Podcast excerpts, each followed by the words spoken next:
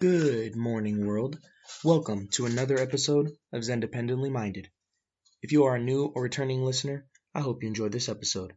If you're interested in more content like this and podcasts in the future, stay tuned because it's only going to get bigger and better from here. And make sure you be a good person, uh, be a be a, be a good neighbor, be a good boyfriend, husband, girlfriend, wife, cousin, little sister, um, dog, whatever, whatever you identify as be a good one at that and shares independently minded with anybody and everybody you know because it's only the best combat sports podcast out there.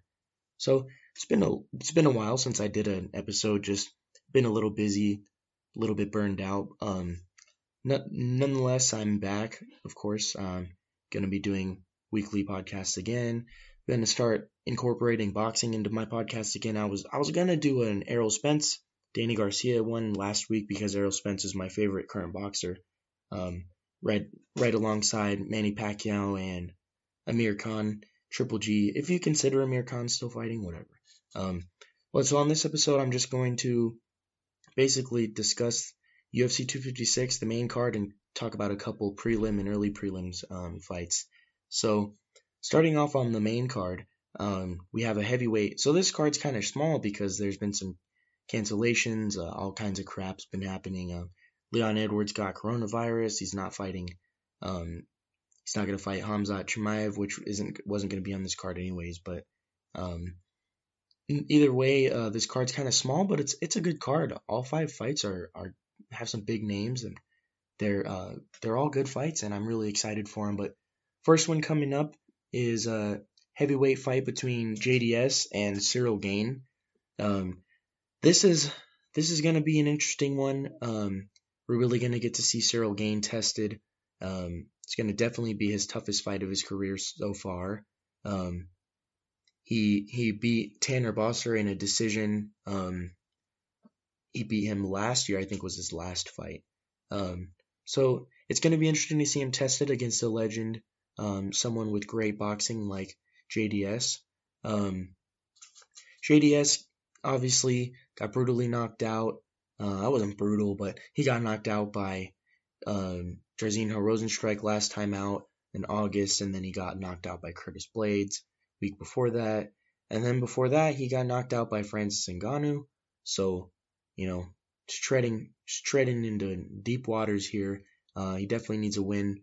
I think his experience is going to come into play, and maybe um, the pressure being on a main event uh, our main on the main card might be a little too much for Cyril Gane, but ultimately, in the end, I think Cyril Gane's going to come out on top. I'm not sure how he's going to come out on top, but I do think that he's going to beat JDS and will possibly be by submission just because he's such a great submission artist. He's got two wins in the UFC by way of submission, so I'm predicting Cyril Gane's beating JDS. Not sure what round though. Moving on to the middleweight division, there's another another good fight um, between two heavy hitters in the middleweight division. Um, I say that take that with a grain of salt. Um, heavy hitter is not really a good term to use for middleweight fighters right now because the middleweight division is so so it's like a skeleton man. There's not there's not a lot going on there. It's not a lot that's too exciting. Um, but still going to be an exciting fight between these two guys, between uh, Ronaldo Souza and Kevin Holland. So both guys, uh, Kevin Holland is obviously younger. Um, he's on a a small win streak. Uh, I think he's on a four. He's on yeah he's on a four or five fight winning streak. Um, you know I know he wants the title shot. Um, but I think it's going to take a little more to get the title shot. Whoever is holding the holding the middleweight title, whether it's uh, Izzy in the future or he vacates it or what, I'm not sure what's going to happen there. But this is going to be another interesting fight. But I do think Kevin Holland's um, he's got similar experience to uh, to Ronaldo. Why am I calling him Ronaldo? He's got he's got pretty similar. I never call him Ronaldo. I always call him but um, they got similar experience, and I think Kevin Holland being 28 and Jacare being 41, I think, and plus the pretty significant reach advantage for Kevin Holland, I think that's going to play play a big part, and I think he's going to knock out Jacare. I think he's going to knock him out in the first round. Moving on up to uh, a women's strawweight bout. Uh, another another exciting up and comer, um, Mackenzie Dern. Mackenzie Dern has looked really good Um, her only loss in the UFC has been to Amanda Ribas, which Amanda Ribas is another really big um, up and coming fighter that's definitely going. She's starting to make her mark, and she's going to be very significant in the future for the strawweight division. Um, Mackenzie Dern is fighting. I'm going to be completely honest. I'm not. I don't know too much about her opponent. Uh, her opponent only has one loss. She also only has a couple fights in the UFC. Um, but and she actually it looks like she did lose to Carla Esparza back in 2019 by decision. Um, I don't really know too much about her. Uh, she has two submission wins in the UFC, so it looks like she's a jiu-jitsu or wrestler. Um, and Mackenzie Dern, Mackenzie Dern also has some submission wins. So I think we could see a, a pretty high-level grappling match between these two. Um, I don't think they're gonna, I don't think they're going to completely wrestle each other to death, but I do think we're to see some high-level jiu-jitsu if it does, the fight does get to the ground. Um, and it's a pretty intriguing fight because these are two guy, two girls that only have one loss in the um, in their professional MMA career, and it could put them on the map and put them into contendership for the strawweight division. Moving on to the co-main event, uh, this is one that I know everybody's excited about. Um, a lot of people weren't sure if this fight was ever going to get made, but both guys are, you know, they have similar styles. Of course, I'm talking about Tony Ferguson and Charles Oliveira. So Charles Oliveira um, I think people are really starting to pay attention to him. They've they've started to pay attention to him ever since. Um, you know, the casuals have probably only paid attention to him as of recently after he submitted Kevin Lee, but the guy's on a big winning streak right now. I believe he's on like a let's see. He's on uh yeah, so he got knocked out by Paul Felder in 2017. I'm pretty sure that was like that was something gnarly like a it was an injury. I don't think he actually officially knocked him out. I don't remember, but uh, looks like the guy is on Charles Oliveira is on a seven fight win streak, um, and I think he's finished all of his opponents since then. Uh, he submitted Kevin Lee, which is no easy feat. So it's something something to pay attention to, and a lot of people are really excited about him. A lot of people think that he could be the guy to beat Khabib if Khabib does ever fight again. Um, and then of course Tony Ferguson, he know he needs no introduction. Uh, before he fought Justin Gaethje, he was on a 12 fight winning streak. Um, he he talked about actually completely changing his style. Um, he said he revamped a lot of stuff. He didn't really go into the technicalities. He actually just went on, you know, his his uh patented Tony Ferguson rambles where he talked about cutting toxic people out of his life, and that's just the stuff that's out outside of the octagon. That's just as important as the stuff inside the octagon. So that's going to be really interesting to see if he has changed anything technically with this game, because you got to be technically sound to fight Charles Oliveira. Because um, Charles Oliveira's jiu-jitsu is, you know, the only other person I could think of that really has jiu-jitsu on his level would be someone like Demian Maia. Um, and I could honestly say that he's better than Demian Maia as far as jiu-jitsu goes. Um, and he's also a better fighter than Demian Maia because he also has solid stand-up. Um, the dude has 19 submission wins. Um, what else is there to say for him? The guy is really, really good. He's a great finisher, but also Tony Ferguson is not a normal man. He's not a normal human being. He hasn't been submitted for years. Last time he got submitted, I believe, was like 2000, 2012 or something. Uh, let me check that. I think he was submitted in 2012. Now it looks like he was submitted in yeah, last time Tony Ferguson, he's been submitted once in his entire life. Speaking of jiu-jitsu, another guy for, for some reason left off the list. Uh, Tony Ferguson's jiu-jitsu. Um, his jiu-jitsu is very close to, if not on the level as Charles Oliveira. So, and Tony Ferguson's been submitted once in his entire professional MMA career, and it was back in 2009. So, it's, you know, if there's any guy that could do it, I think it would be, it would be Charles Oliveira. But I do think I'm not man, this this fight is so intriguing and it's so interesting to look at, and I'm not sure how to predict it. Um, obviously, I'm I'm a big Tony Ferguson fan. I really want him to win. I'm just not sure if he's going to be able to go toe to toe with Charles Oliveira. Um, that being said, I do think both of their gas tanks, both their gas tanks are good, but I do think Tony has the better gas tank. He is getting older. He's 36 years old, but he's still pretty quick. He still has power. He, we saw him uh, with that uppercut. He had that lead hand uppercut that uh, downed Justin Gaethje, and I do think he could have finished him had that fight, um, had that round not ended just after he knocked him down.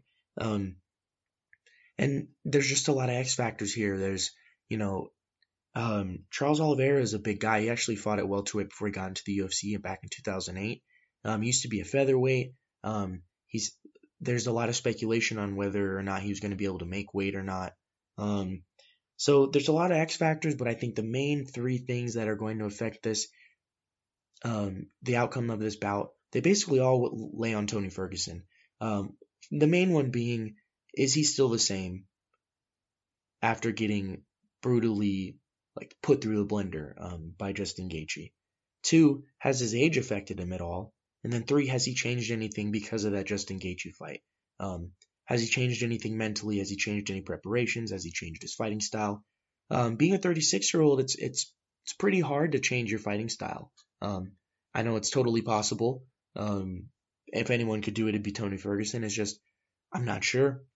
Um, I do think there's going to be blood. There's going to be a lot of blood in this fight, and you know I would love to see Tony fight for the title after this. Um, maybe the winner of this fight fights winner of Conor and Dustin, uh, or fights Justin Gaethje, Mike, Michael Chandler. Um, I don't really want to see Michael Chandler get a title shot yet. I could go into that later. I might go into that later in this podcast. But that being said, I do think there's going to be blood, and I do think in the end that Tony Ferguson is going to beat Charles Oliveira. I think it'll either be by doctor stoppage or he's going to knock him out.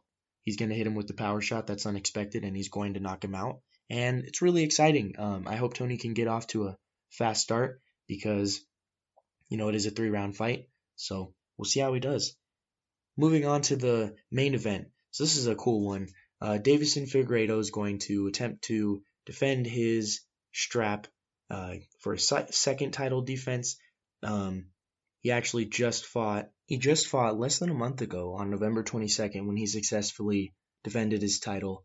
Um, and then on that, I believe like the next week, or maybe it was that same card, Brandon Moreno beat Brandon uh, Royval. And after that win, he successfully cashed in, secured his title, his, his title challenge. So this is another one that I think is going to be very lopsided. So all, all respect to Brandon Moreno, I don't really think he has much of a chance.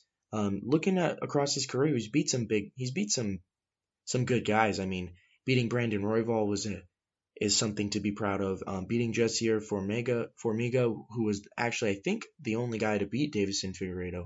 Um, he's beat Kai Kara-France, who's a fan favorite and a pretty skilled guy. Uh, he's also lost quite a few. Uh, he lost to Sergio Pettis.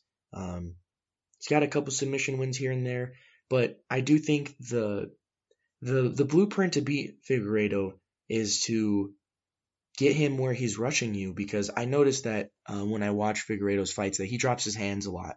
He drops his hands a lot, leaves his chin wide open. Um, nobody's capitalized on it yet, maybe because he's hitting him in the face too hard. He's got the power of a featherweight. Um, and I, I just don't think Brandon Moreno has the power. Uh, he's only got, he only has one or two knockouts in his entire UFC career um, after being in the UFC for like four or five years. So I don't think he has what it takes to beat Figueiredo. Um, so I don't really give him a chance. I think Figueiredo is going to come in. I think he's going to dominate him, and I think he'll finish Brandon Moreno, probably take him into deep waters and finish him in the third round. So not necessarily deep waters, but I do think Figueiredo is going to win, and he's going to secure his second title defense. Um, another couple kind of things I wanted to talk about. Um, on this card. So in the prelims, Cub Swanson is possibly fighting his last UFC fight, and uh, Renato Moicano is fighting um, another guy. I don't know why he's fighting in the prelims. I think he's actually moved. I think he's actually changed weight classes because I think he used to fight featherweight. Yeah, he used to fight at featherweight, uh, and he moved up to lightweight earlier this year, and he submitted Damir Hadzovic. Um, this is a guy that's that's dangerous. He's only lost to the best guys. He got submitted by Brian Ortega. He got knocked out by Chan Sung Jung, uh, Korean Zombie. He got knocked out by Jose Aldo. So this is a guy that has only lost to the top of the heap guys, the cream of the crop guys. So maybe there's a little piece of the puzzle missing. Uh, it's not too late in his career.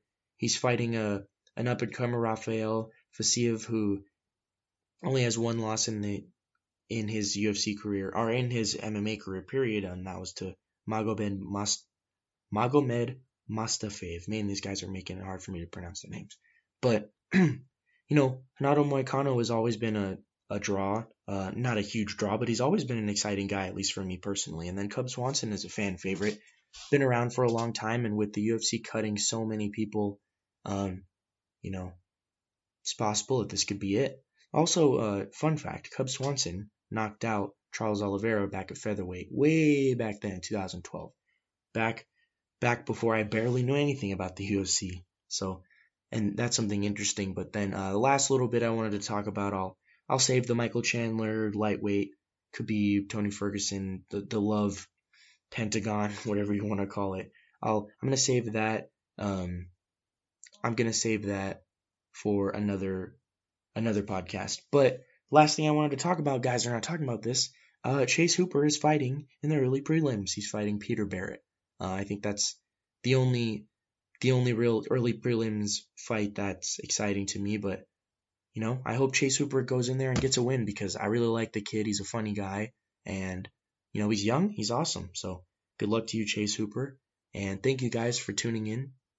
Make sure you stay tuned, stay safe, and stay away from those crazies out there. And have a great mm-hmm. holiday season. Thank you.